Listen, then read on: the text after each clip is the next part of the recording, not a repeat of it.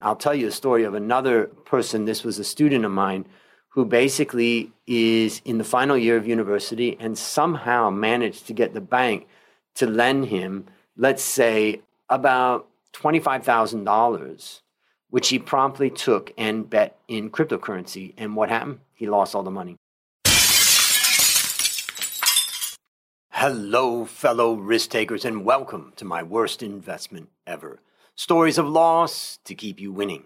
In our community, we know that to win in investing, you must take risk, but to win big, you've got to reduce it. Ladies and gentlemen, I'm on a mission to help 1 million people reduce risk in their lives. To reduce risk in your life, go to myworstinvestmentever.com today and take the risk reduction assessment I created from the lessons I've learned from more than 500 guests. Fellow risk takers, this is your worst podcast host, Andrew Stotz from A Stotz Academy, and I'm here with featured guest, me.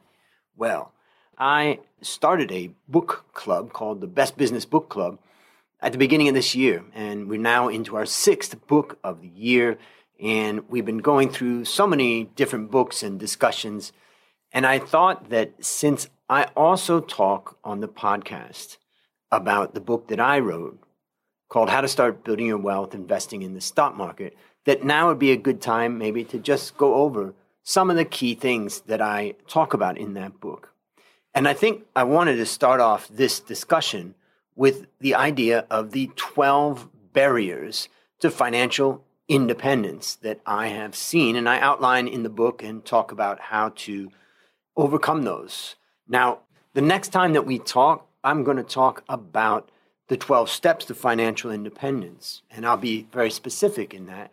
But let's go through the barriers to answer the question why most people don't build wealth in the stock market. They don't become financially independent. Number one, they have no written financial plan. Think about all the things that we have plans for, and they don't plan for that. It's often the case that we don't write down what our goals are, what we want to do when it comes to finances. So, the solution is, of course, create a plan and follow it. Number two is allows others to complicate your investing. Hmm. The world of investing is so complicated, and financial professionals benefit from that complication. But the reality is, is that you have to keep investing simple. And for particularly for a beginner or someone that really wants to build up wealth over a long period of time, Simplicity is the key because a complex plan won't be followed. So the solution is keep it simple. Number three barrier to financial independence is that they think short term and they start too late. How many of us feel like, oh, I wish I had started when I was younger?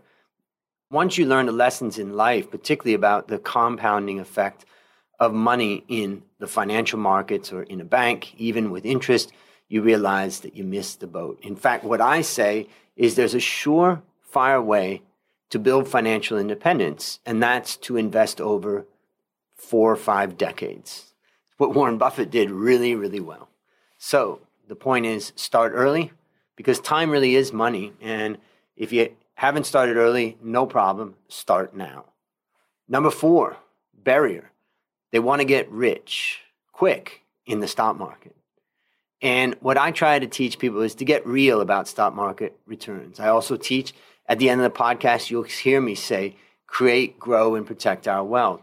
Remember that we create wealth through our business, through the gap between our salary and the amount that we spend every month. These are ways that we create a monthly cash flow.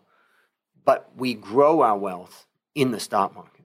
So don't focus on getting rich quick, focus on growing your wealth. Number five, the fifth barrier to financial independence rely on others too much. Basically, when you rely on others, you have a lot of problems. But one of the big problems is that you end up paying a lot of fees, and fees are really, really damaging to long term returns. The second thing is that you kind of step back from it, whereas you really do need to be involved in your own finances. So, with all the tools that are available today between ETFs and funds and apps, you really truly can do it yourself.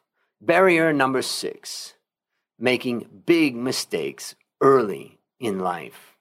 Now, I had a long debate with a good friend of mine, Eric, about this, and he's like, You've got to make these mistakes early in your life. So what if you lose all your money? I totally get that. And for most of us, we say that, you know, if you make mistakes early in your life, you got time to earn it back. Certainly, if you make mistakes at the end of your life, then you're going to be in real trouble. But I want to tell you a story about a friend of mine named KP.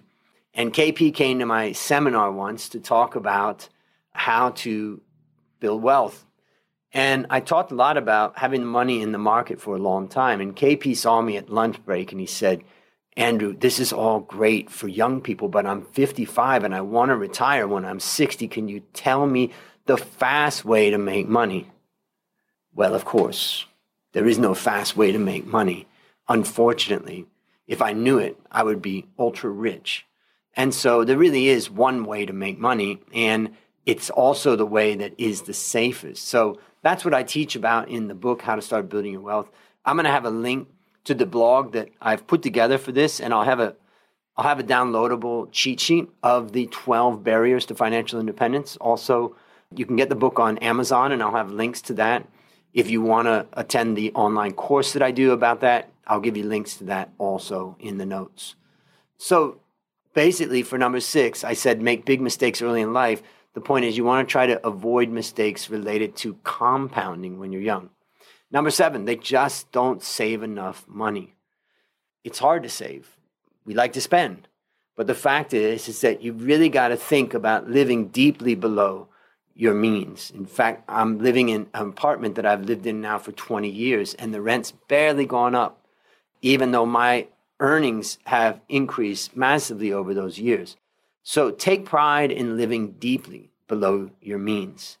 So ultimately, you build wealth through the gap between your income and your expenses. That's the amount of money that you can invest every month. All right, number eight, underestimate the impact of fees. Most people don't realize how much fees are involved in pretty much everything that you do in the financial world. And so your objective really is to keep financial costs low. Number nine, the ninth barrier to financial independence do you notice any of these barriers for you?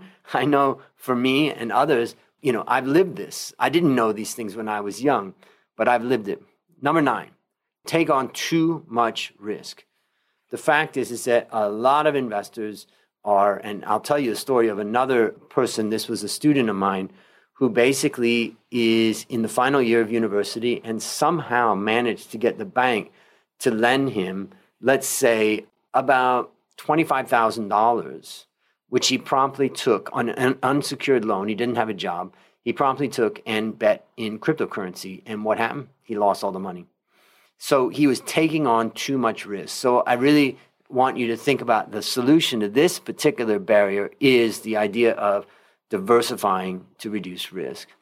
In the within the crypto space, it's hard to diversify if all of your money is in crypto. But you know, if one or two or three percent of your money was in crypto, that would be a diversified portfolio. All right, barrier number 10. They ignore bonds in favor of stocks. Most people want sexy. They want stocks to go up, they want to compound.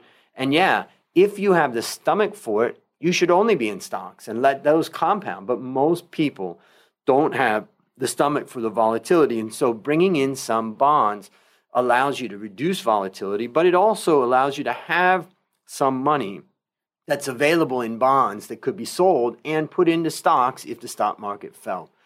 I'll talk more about that the next time when I talk about the 12 steps to financial independence, but we'll talk about the last two barriers first. Number 11, trade too much. Basically, people are, you know, nowadays we're seeing the stock market on our phone, on our desktop, everywhere.